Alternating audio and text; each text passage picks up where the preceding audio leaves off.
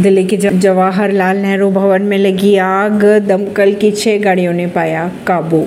घटना में किसी के हताहत होने की खबरें नहीं आ रही है सामने और दमकल विभाग के अनुसार आग सर्वर रूम में लगी थी। भवन में गृह मंत्रालय, विदेश मंत्रालय व वित्त मंत्रालय के भी दफ्तर मौजूद हैं। अफ़गानिस्तान में करीब अस्सी छात्राओं को दिया गया जहर, सभी को अस्पताल में कराया गया भर्ती। खबरों के अगर माने तो अफ़गानिस्तान में अस्सी छात्राओं को जहर दे दिया गया, जिसके बाद सभी को अस्पताल में भर्ती कराया गया। प्रारंभिक जाँच से ये पता चलता है कि व्यक्तिगत दुश्मनी के कारण ऐसा किया गया। रिपोर्ट्स की अगर माने तो 2021 में अफ़गानिस्तान की सत्ता पर तालिबान के आने के बाद ऐसा पहला मामला सामने आया।